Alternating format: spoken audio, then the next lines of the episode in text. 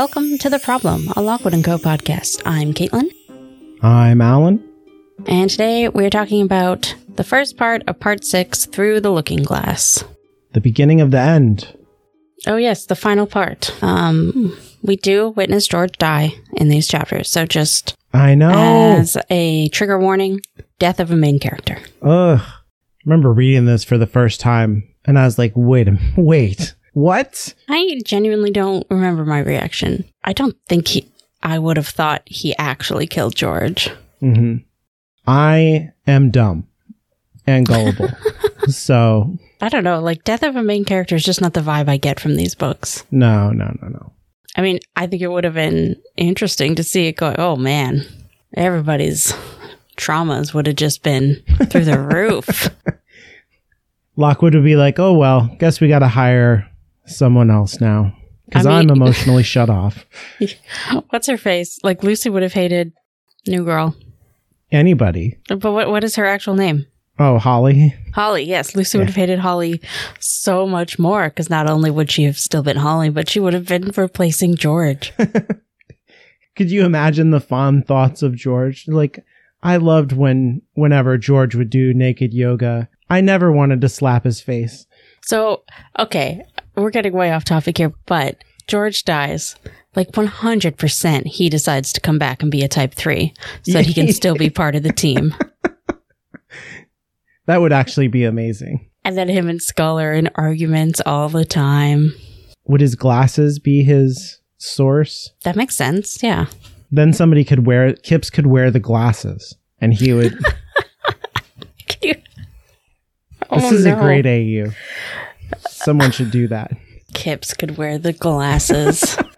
he can't even hear or see George, and he's stuck carrying him around, just hoping that George is feeling charitable that day and not wanting to kill him. I feel like George would make him see things that even though his talent's not there, somehow he would make it happen. To be like he would see. see. things that aren't aren't really there just to mess with Kipps. All right, chapter 25. Lucy and Lockwood return to an empty Portland row and eventually figure out George left with the bone glass. And the chapter art is the Mary Dulac journal Yep. on top of the thinking cloth. On the thinking cloth. And this, I think, is the most clear of Yeah. the chapter image art, chapter heading, you know what I'm saying, that we have ever gotten You in can read books. the words and stuff on yeah, the thinking you can cloth. Yeah. see what's happening on the thinking cloth. And Yeah. it's wild. Uh, it makes up for next chapter. yeah, for real. That one's a Rorschach test. I, I don't know what it is. We start off with the cozy little kitchen. it's so cozy. They get home and get changed from their wet clothes and eat some food. It's so nice. A completely opposite vibe from this scene in the TV show. It's like so tense. Yeah. They do kind of do this. They like make each other food and kind of make up. Oh yeah, the show gets there, but like this is just like we are feeling good. We succeeded.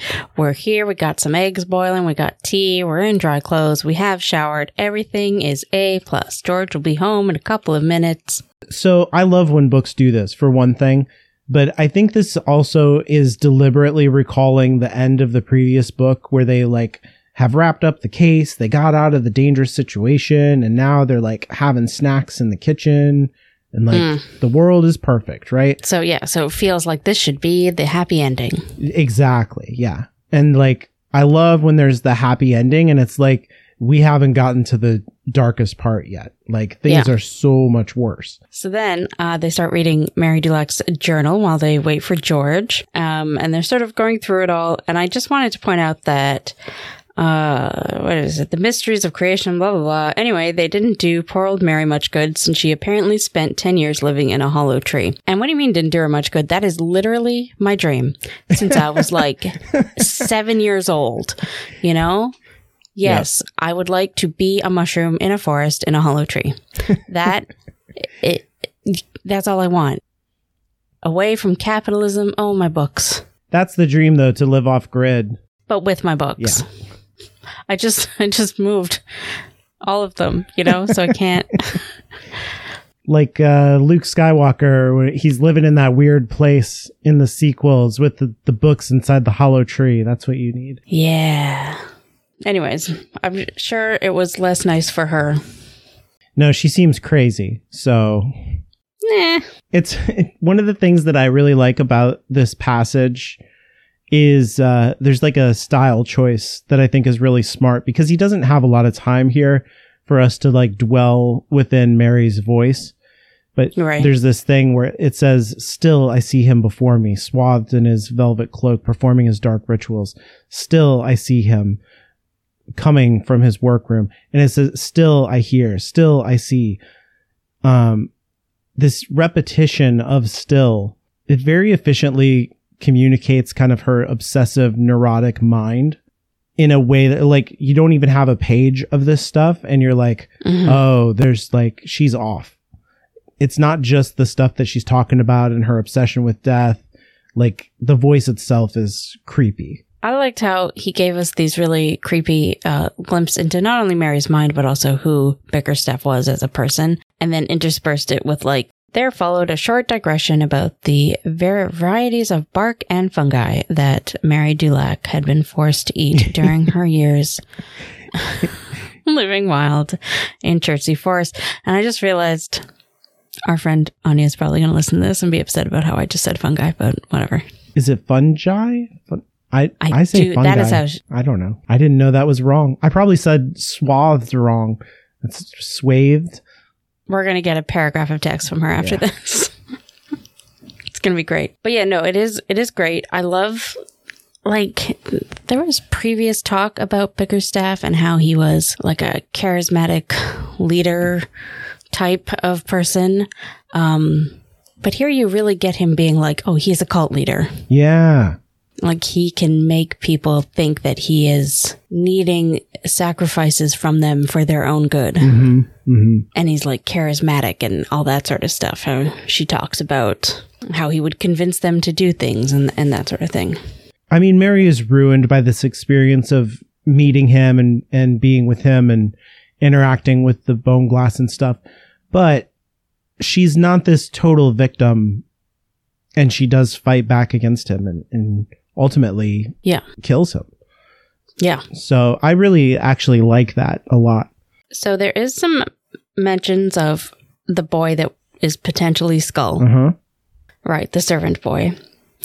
Who was described even when he was alive as cunning and malignant. Love that for Skull.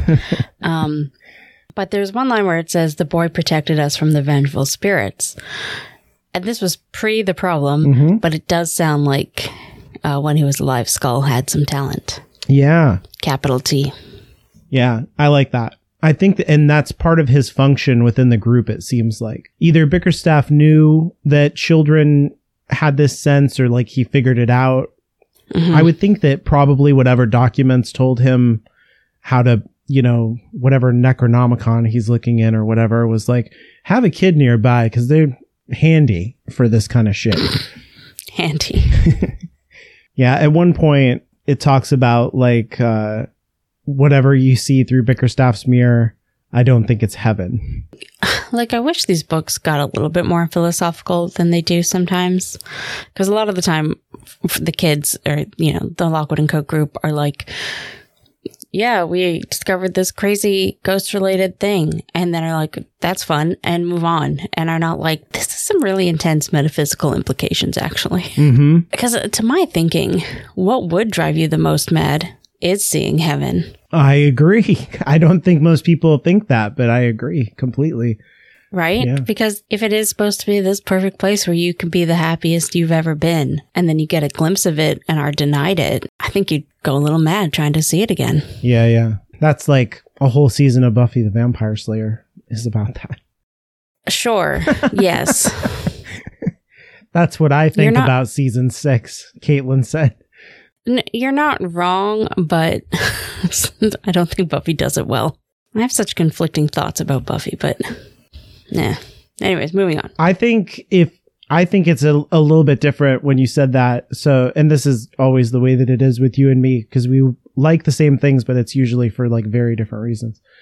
Yeah. Uh, I think, yeah, I think if you looked into a perfect heaven you would go crazy because the only way that something like that is possible is like the total disillusion of y- your like otherness, your the way that you don't fit in, the thing that makes Right. you you, like that would be gone. You would come back from that and you would just not fit in at all anymore. You would be crazy.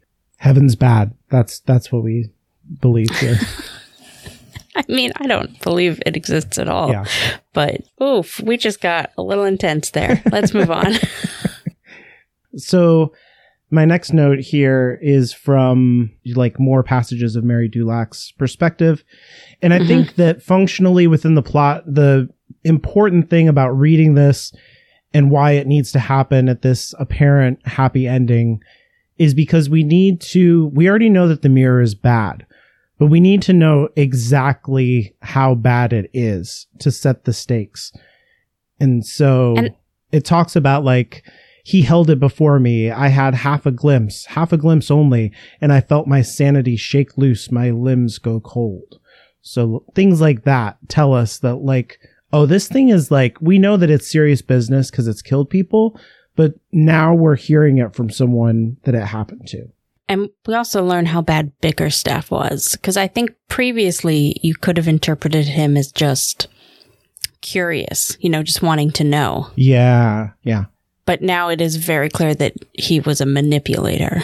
That's right. Yeah, I think that's right. And like I said, it also tells us about how Mary finally fought back and killed him. Yeah, so we get an answer to the rat thing, or or like we Yeah, how have he that was come full circle because we knew Yeah. who died from the rats was Wilberforce, but like, yes, everything kind of comes together here, and also the reading of the passages are interspersed with Lucy and Lockwood being like, George will be back soon. Yeah, right. Yeah. So, and we get this one little aside about the the cunning little kid um, escaping before the end, so he didn't go down with the rest of the cult. He got out, Right. which is interesting because now we we don't know how he died, and I like that we keep this mystery about Skull. I had a very pretentious note about this. She has, re- she says it's the greatest regret of her life is not murdering this child. Yep. Um, which is great and crazy to have in this book. But I read that and I was like, oh, it's like the merciful hand of Bilbo not cutting down Gollum and, and it ultimately saves Middle Earth. Like the poor marksmanship of Mary Dulac ultimately like saves London. Interesting. I mean, he may have become a ghost anyways, and technically, we're not hundred percent sure that this is Skull. But I mean, That's all true. signs point to true. this being Skull. But yeah, I guess, and not in just this book, but in the future book, Skull is very important. Yeah, yeah. But they come out of all this and they, but seriously, where is George? And then they notice the tablecloth and that there's a Yes. new note. Gone to see a friend about the mirror. Back soon. G. And that's all great, but like, why wouldn't they date their notes? Yeah, I think this every time that it happens Whatever. because they're kids.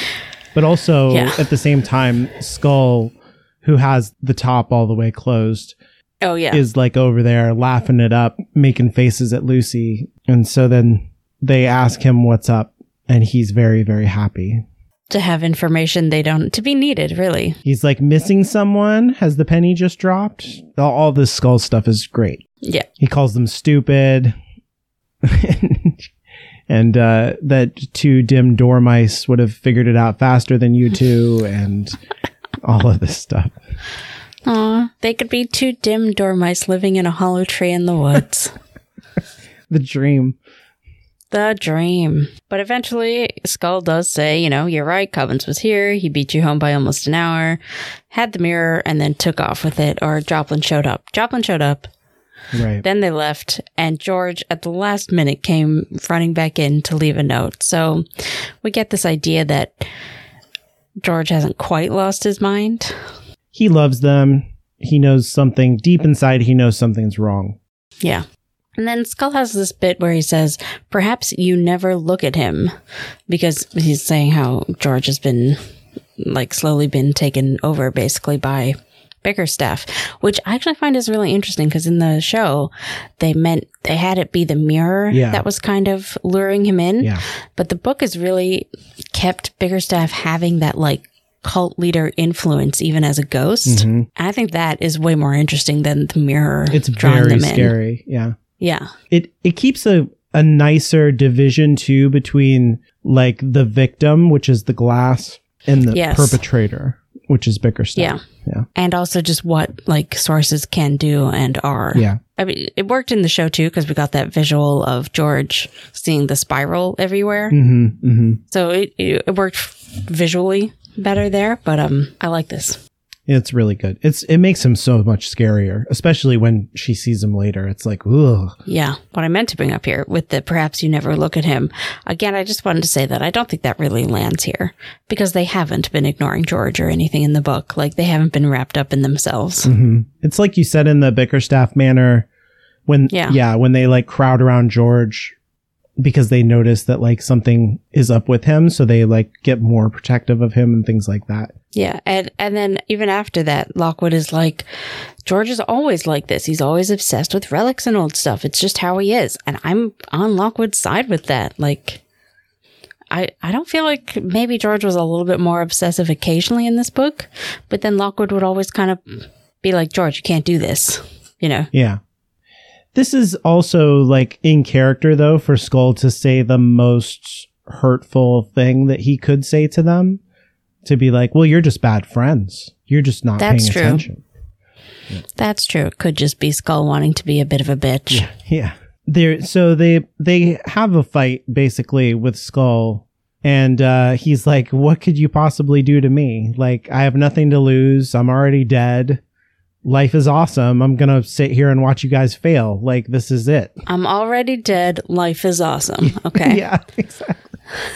this is his philosophy. Like, I'm exactly where I want to be. But Lucy knows and she figures out. And I love that they have this, like, their, their relationship has already, like, started, right?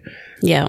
But she tells him that she'll just leave him on his own. I'll just, just you on your own forever, buried underground. How does that sound? And he's like, Terrible. you wouldn't do that, the ghost said. You need me. Don't forget. I love that. like I, I feel like most of the a lot of this book has been about Lucy trying to understand Skull and what he wants and how to get him to talk. And it's nice to have that come together here. Where she's like, Oh, you like being important, you like being involved. I can put you in a bag and bury you deep in a hole, and you'll never be involved ever again. Yeah. Like let's say they bury him and then the problem gets capital S solved. Do ghosts just do they still have to get rid of ghosts? Like would he still be stuck there? Or would he just eventually go away? Does he have to Like he would does his dry source up. Yeah, does his source have to be destroyed or can he choose to go? Oh yeah. Type threes are weird. Yeah. Who, Yeah. who knows? Anyways, so they figure out that George and Joplin must be at Kensal Green. So they get some equipment together and go over there. And also Lockwood has been peppering through this, the things that he put together about Joplin, that he stole the, the stand for the mirror Uh-huh. and that the dandruff was grave dust. Right. Yeah. It doesn't matter. we get that Move on. payoff. Yeah. Yeah. Yeah. Like Lockwood is basically solving the case.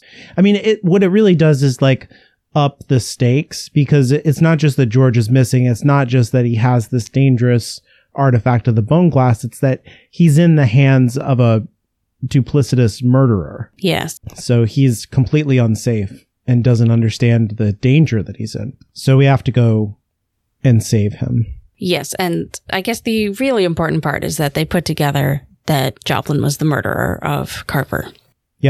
Because he likes to keep artifacts from their digs and that he's probably the inside man that Saunders was complaining about. Right. Blah blah blah. Everything makes sense to the cemetery. Skull is is so used to being at home and like feels like, you know, that this whole thing has solved itself. He's finally gets to know that Cubbins will die. Everything is perfect and beautiful. And then Lockwood's like, "Don't look so smug. You're coming too." And stuffs him in a backpack. So when he says "Don't look so smug," like just before that, um, Skull was saying like, you know, have fun. You know, Mhm. I always think of have fun storming the castle. That's exactly what I thought. yeah, exactly. but then Lockwood says that. And I'm like, that must have been quite the face Skull was making since Lockwood can't hear him. Yeah. Right? his faces we don't we didn't really talk about it but his faces are pretty wild. Like it talks about his face does impossible stuff all the time with his Yeah. eyes rolling completely around or things like that. He's kind of uh cartoonish in a fun creepy way.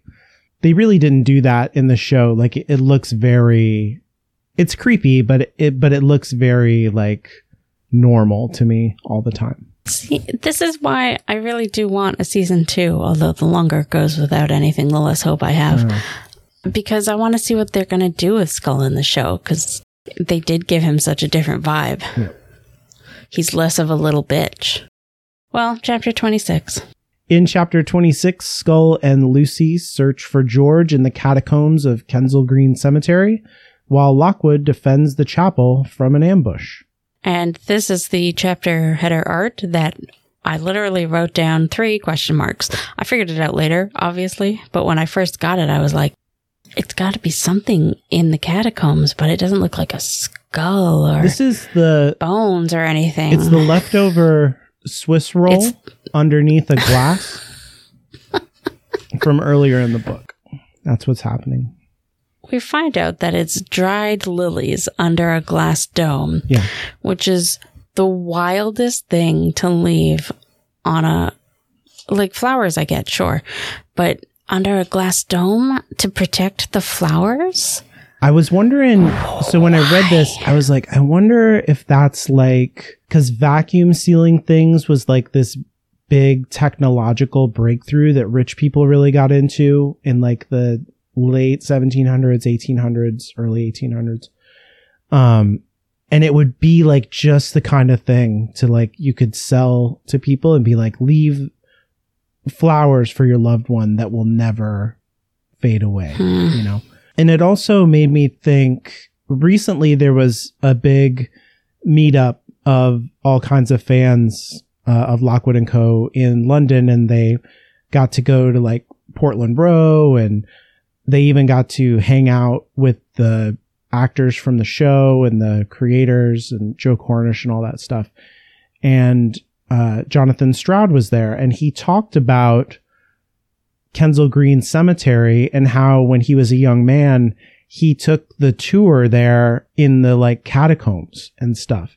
And I was Mm. like, I wonder if this was something he saw down there and just, and it just stuck with yeah, him. Yeah, he was like, I got to put Yeah, that, that in makes a book. sense. That makes sense. Because it is such a very specific imagery when he describes it later, but also has absolutely nothing to do with anything that's going on. Yeah, we've never had like the lily as a symbol or anything like that. It's not part of the book. Yeah. Yeah. But it is So- like so interesting. Yeah, so it makes sense that he would, if if that is a true hypothesis. So they get to the Kensal Green Cemetery, and the little the west gate is open, but the little watch hut is empty. And I was like, would have been so hilarious if that little shit kid was there, That would have been great. oh my God. right? and he's still trying to keep them out. That would have been amazing. Not for any reason, just to be Yeah. like a little shit. Be like, oh, you got another bribe? Yeah. Yeah, beat exactly. me up? Or he's like taking a nap, and like he's decided this is a nice place. I'll just sleep here That would have been in the amazing. cemetery. I miss him. I forgot Uh, about but- it. That's so funny. Yeah. But uh Sweet Dreams excavations, all the like stuff is still there, but it's all abandoned. Yeah, the the graveyard is not alive at night. It's abandoned. And they figure out that they've got to be down in the catacombs and the Mhm. way to get there is with the catafalque, but they don't know how to work a catafalque because their nerd is gone. The two jocks they're like, free. I don't know, what do you think? They can't Yeah, figure it they're out. useless without a nerd. I do like Skull watching them do this, and he probably knows the answer. And is he's like, honestly, this is pathetic. It's like teaching cats to read. I bet a five year old could figure this Yeah. out. It's just like it's like they Good. they brought Skull just for him to constantly insult. them. He doesn't really help. To me, this is a much better humor than them making fun of George. It's so good. Yeah, I love his commentary of everything they do. It's great. Lockwood is like figuring out exactly that Joplin is the only person who could have been the guy and that he must have killed Carver and that Carver took the thing to Winkman. I mean, he just like puts all the pieces together. Yeah. In the previous book, we've put, he puts together like, oh, Fairfax did this and like Fairfax led us into this trap. But it kind of doesn't matter that you know that because like you're in the trap. And, and so like we've solved the mystery, but now we have to like save George. That's the real problem now. It doesn't matter, but it is satisfying as a reader to see it all come together. Mm-hmm. No, I love that. I love the way that, yeah, I'm not saying this is bad at all. Like, I love Oh, okay. that the book feels so much like a mystery book and we close out the mystery here, but the tension's never been higher. Like, it doesn't feel like a release of what's happening in the book. I think that's so difficult to do as a writer. Like, and Stroud does this effortlessly more and more as the series continues. He just slips from one kind of genre mode to another, keeping his world consistent. So now we're not in a mystery book anymore. We've got to like close this kind of like kidnapping adventure thriller kind of plot. Right. But it doesn't feel forced or contrived. I don't it's it's very skillfully done. Uh, we see a Skull try to bend Lucy to his will, which obviously, It's really good. which obviously does not work. And then just because they can't find the lever to move the catafalque, they decide to go and check outside for something. Both of them are like, this makes no sense, but what else can we do? they open the door and Bobby Vernon, Kat Godwin, and Big Ned Shaw are there. I like the switch from little Bobby Vernon to Big Ned, Shaw. Yeah, that's good. As though they're like twins and we need to s- differentiate them, but their names are completely different. And we find out that Kips is kind of missing. And also, Ned has this line where he says, What have you done with him? No nonsense today, Lockwood. Speak up right now. And I'm like, What are you talking about? You're the nonsense, Ned. Yeah. What? Yeah. You you are the bully. I I'm so glad he dies. I hate that guy. Kat Godwin's like, "Where's Quill?" So yeah, Yeah. There's like a whole nother thing going on here that we didn't even know about, and I love that Quill is like his only strategy at, at a certain point was like just follow Lockwood and Co. Like they they're onto it. So they shook him back at the Fittes ball, and the I guess the cab just continued to their home. And Kipps must have just sat there while the whole thing happened with Winkman. And then he saw George come home and decided to follow him. So that's what happened. Can you imagine? I hope he knew that George had the bone glass. I don't think he did. I don't think he did either, but can you imagine just, well, I'll just wait for them to come back. And then they come back with the bone glass and he's like, oh, fuck. I wonder if he was confused. Like, like the cab stops and everything. He's like, well, I didn't see them get out, but obviously they did. And then George shows up later and he's like, wait a minute. I thought they were already home. You know, it's not just that George is missing, but that Kipps is missing. And not that we care too much about that, but it does bring the two groups back together, which I think is like the closing of this arc that I've been talking about since the very first Yeah. chapter. That the problem has been, and, and we'll get into this a little bit more when we get down into the catacombs, the way that Lockwood and Co. has been keeping secrets the whole time, the way that they've been playing to their own advantage, and that they're not collaborating more with the people who, you know, we should all be working together against these assholes and not against each other to the benefit of these assholes is kind of the thing. I understand that to a degree, but Ned Shaw is part of their, uh, no, I you know, like, they are the assholes to be clear, Yeah. but like we need to like get a different mindset is the I think the ultimate point. I am genuinely glad that we don't see any true cooperation between the teams until after Ned Shaw is no longer around. Right. Yeah.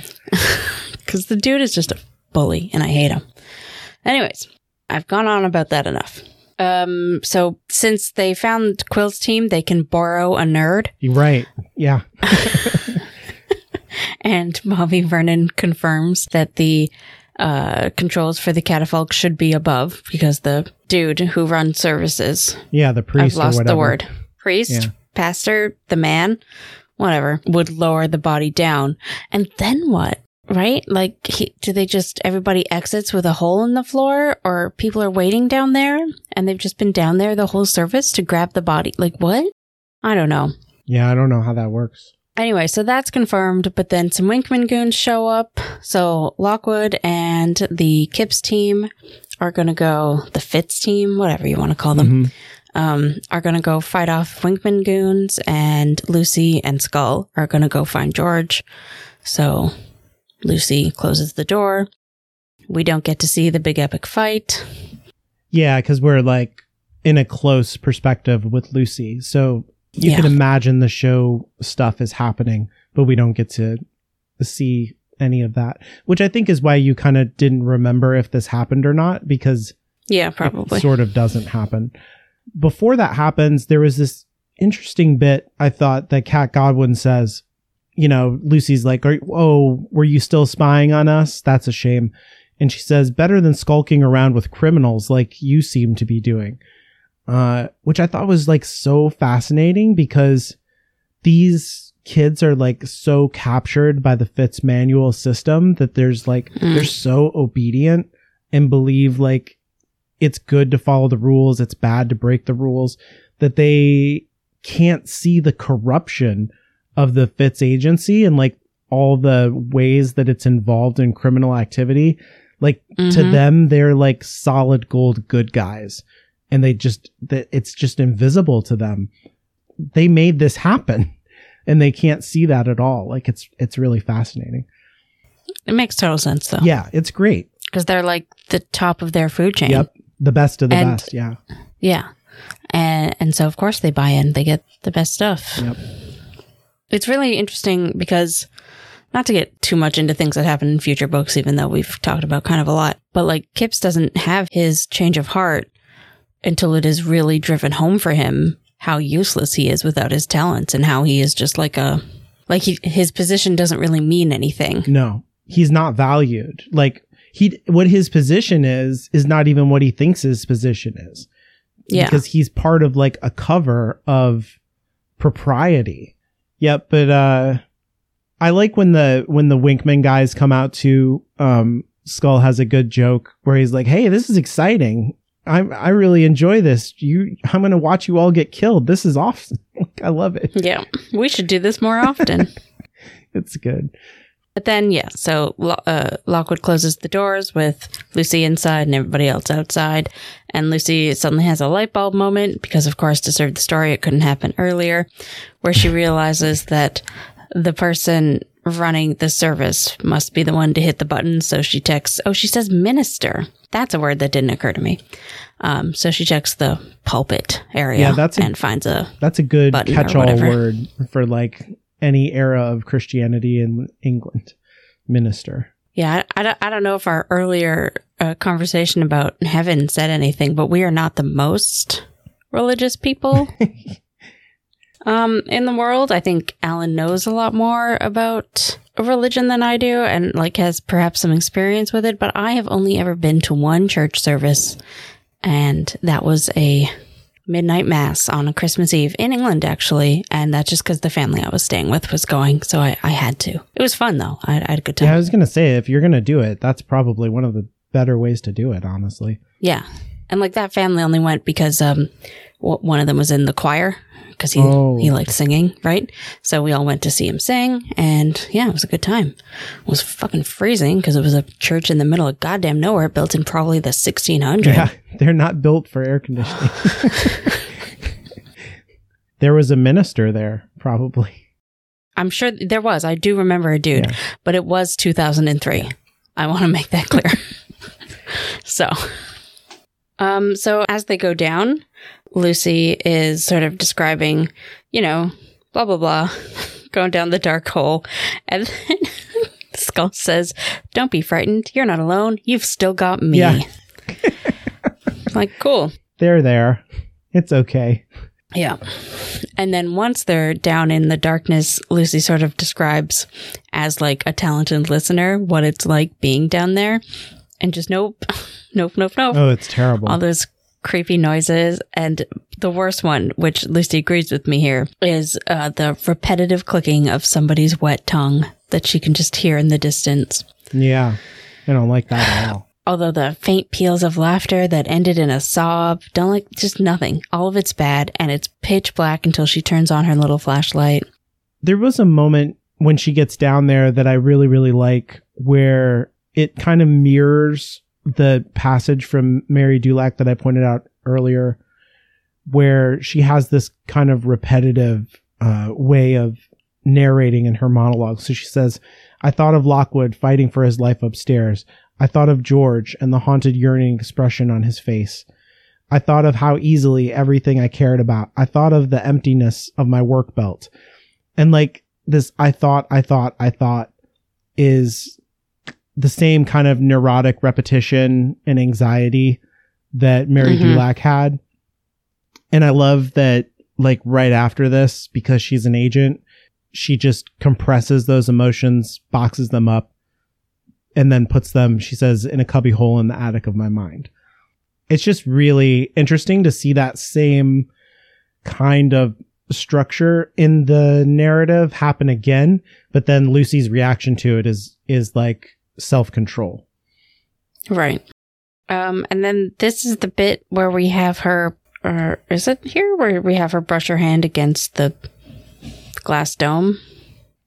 Yeah, she's like walking along and Yeah, yeah, she's walking along in the dark. sees all kinds Skull of is saying some stuff, and then eventually her hand touched something cold and smooth, but it was just the dome of glass placed on the shelf beside its coffin. Beneath the smudged dust where my fingers had passed, I saw a display of dried white lilies. For a moment, I wondered how long they'd sat there in the dark, these memorial flowers in perpetual bloom. Then I turned off the flashlight and went on again. Um, I'm sure that's his torch in the Oh, original. yeah. Yeah, so that's where the drawing comes from. yeah, that's where the, but why? But Yeah. like, what? And it's not associated, it's not like a source under there or anything. It's just or even if it a is creepy thing. it it's not a thing Yeah. you know right after that, there was, it's like in the next paragraph, she says, as much as possible, I went in darkness, hoping to see visitors as easily as they saw me. And I had complained previously in like the Bickerstaff manner that like Lockwood is like, turn out all the lights because the ghosts are coming. And I was like, why would Mhm. they do that? It should, they should make it brighter so that the ghosts are weakened.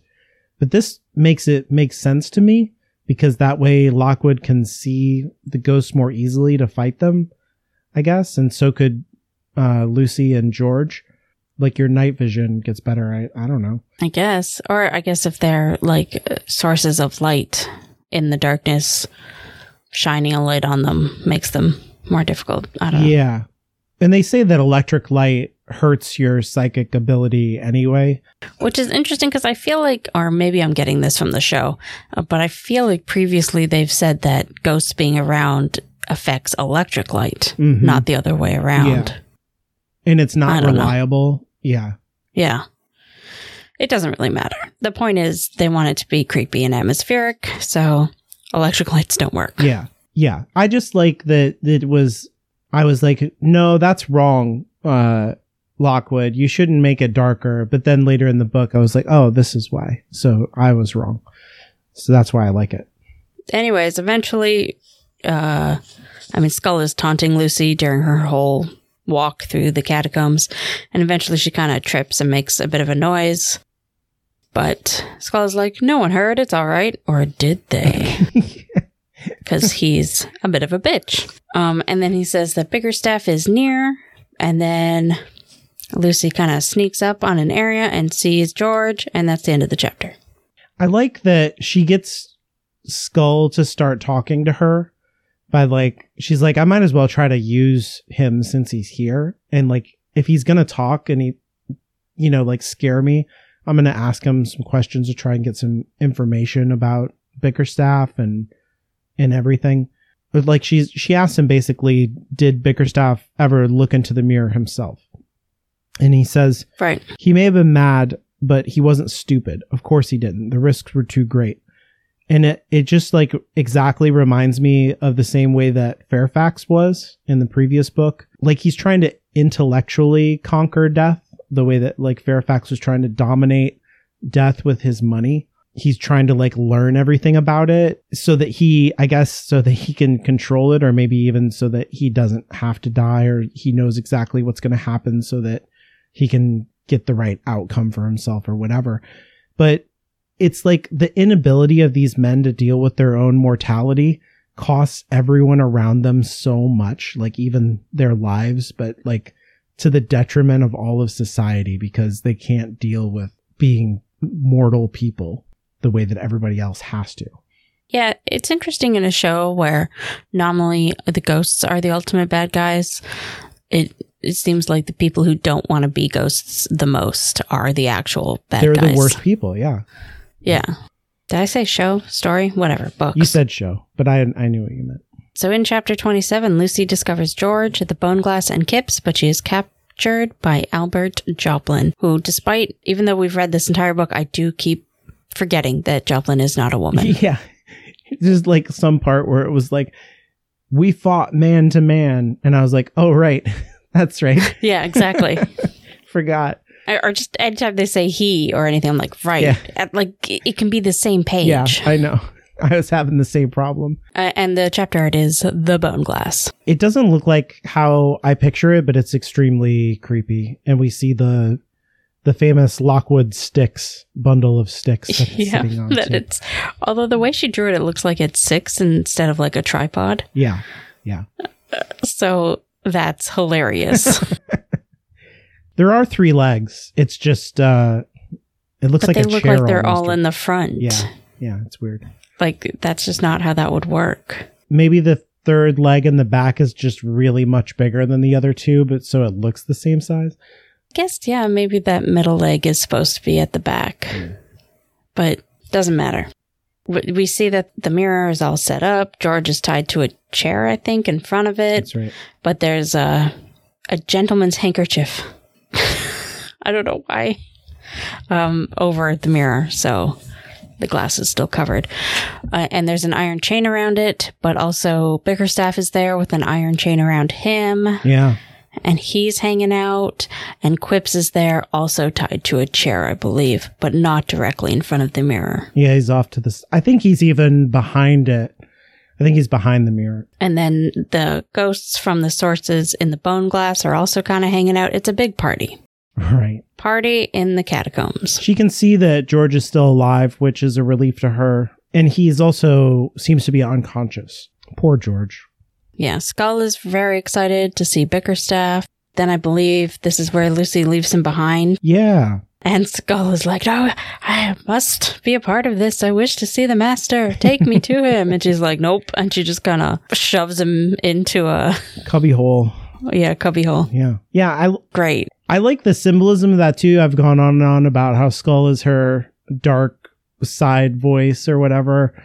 And there's just like, there's so much Death Wish stuff of them making terrible choices. And again, I think this is just like her shutting off that neurotic monologue that was happening. This is her like, nope, I don't need you for this. This is not, this is not the situation to have my doubts in my ear right Mhm. now. I am, I'm going to go in there and save my friend. Which is like, Yep. that's modern heroism. That's like, I'm going to put myself out there to save my friends. So then we have this really good bit where um, Skull, being left behind, is trying to talk to Bickerstaff because he's like, Master, it's me, Yeah. you know? And because Bickerstaff is a type 2 ghost, he's got nothing. And Skull is like, oh, well, he's not what he, what he was.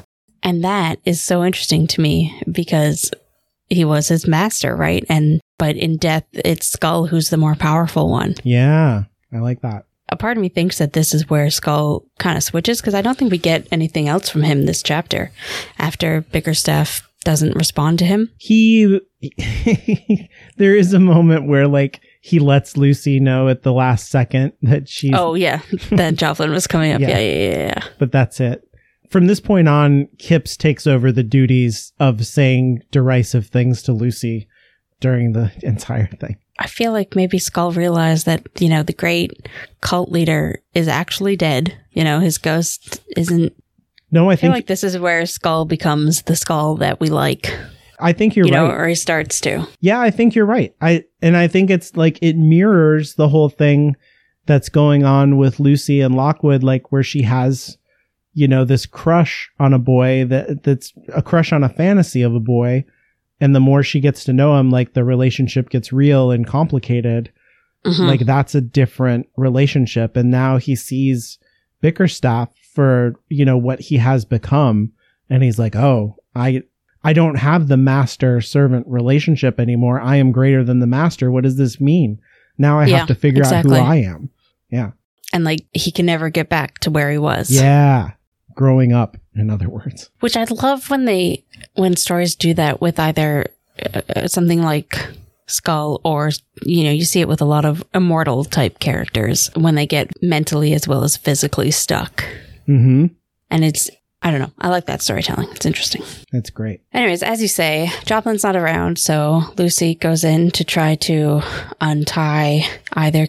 Well, Kipps is still conscious. George is a little is out of it, so Kipps can relay what happened, um, which really just means that we get some classic George humor. But Joplin gets pulled into it also because they had a fight. But of course, it was just them slapping at each other until they both lost their glasses. yeah.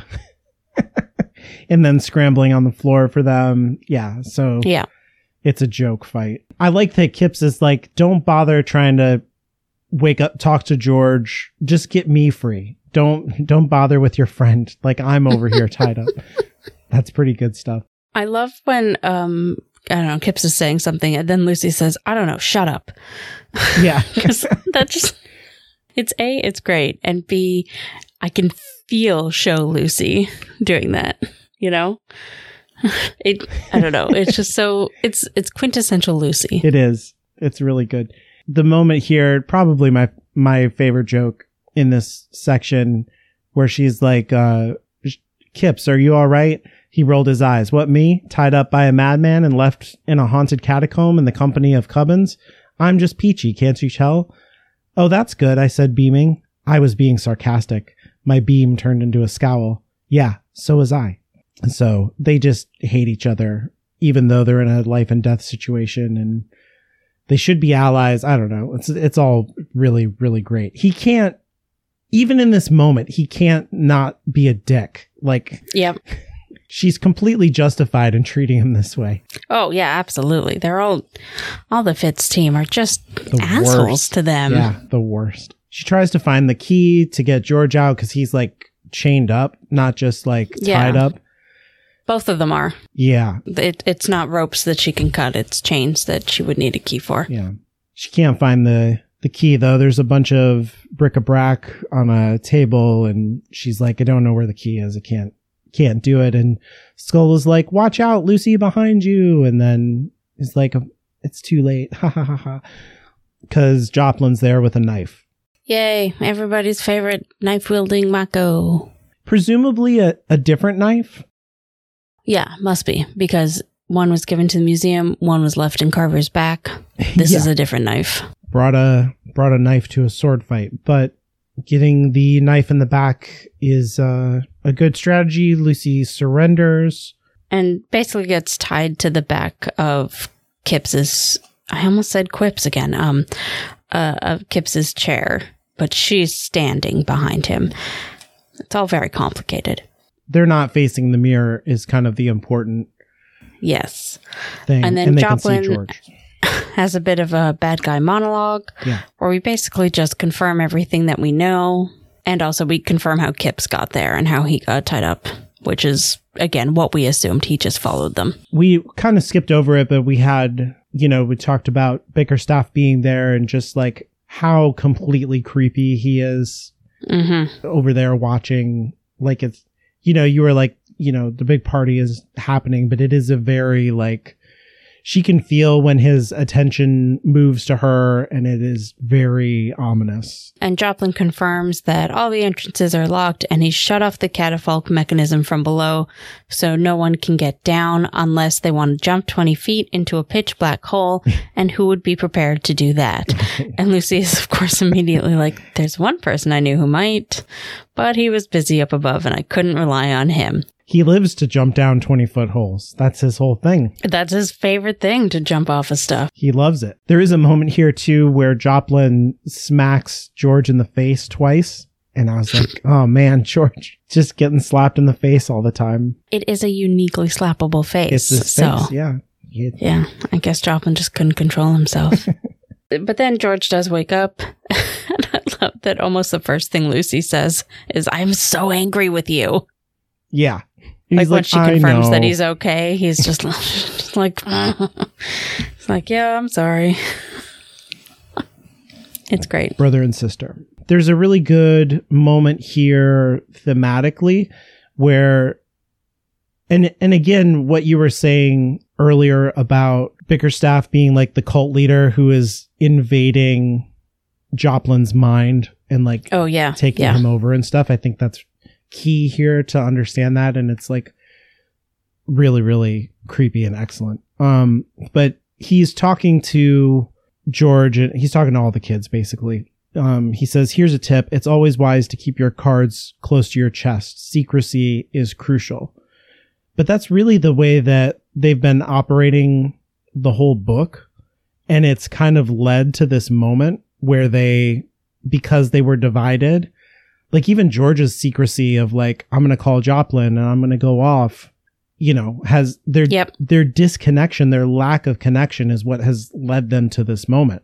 And it's that they're going to have to work together to solve the problem. So like he's completely 180 degrees wrong in what he's saying. But like I think that's why you put this in the villain's mouth in this moment because it's like the point of the book is like you don't keep secrets, don't keep things close to your chest because that's what divides us and that's what makes us weak and what keeps us trapped in the past and what stops us from evolving and on and on and on. Like by the end of the book, secrets will come out. You know, we're going to destroy secrets, we're going to destroy the distance between the characters and on and on and on. So like it's just a really good thing to have the villain say. Yes. Sorry, I agree.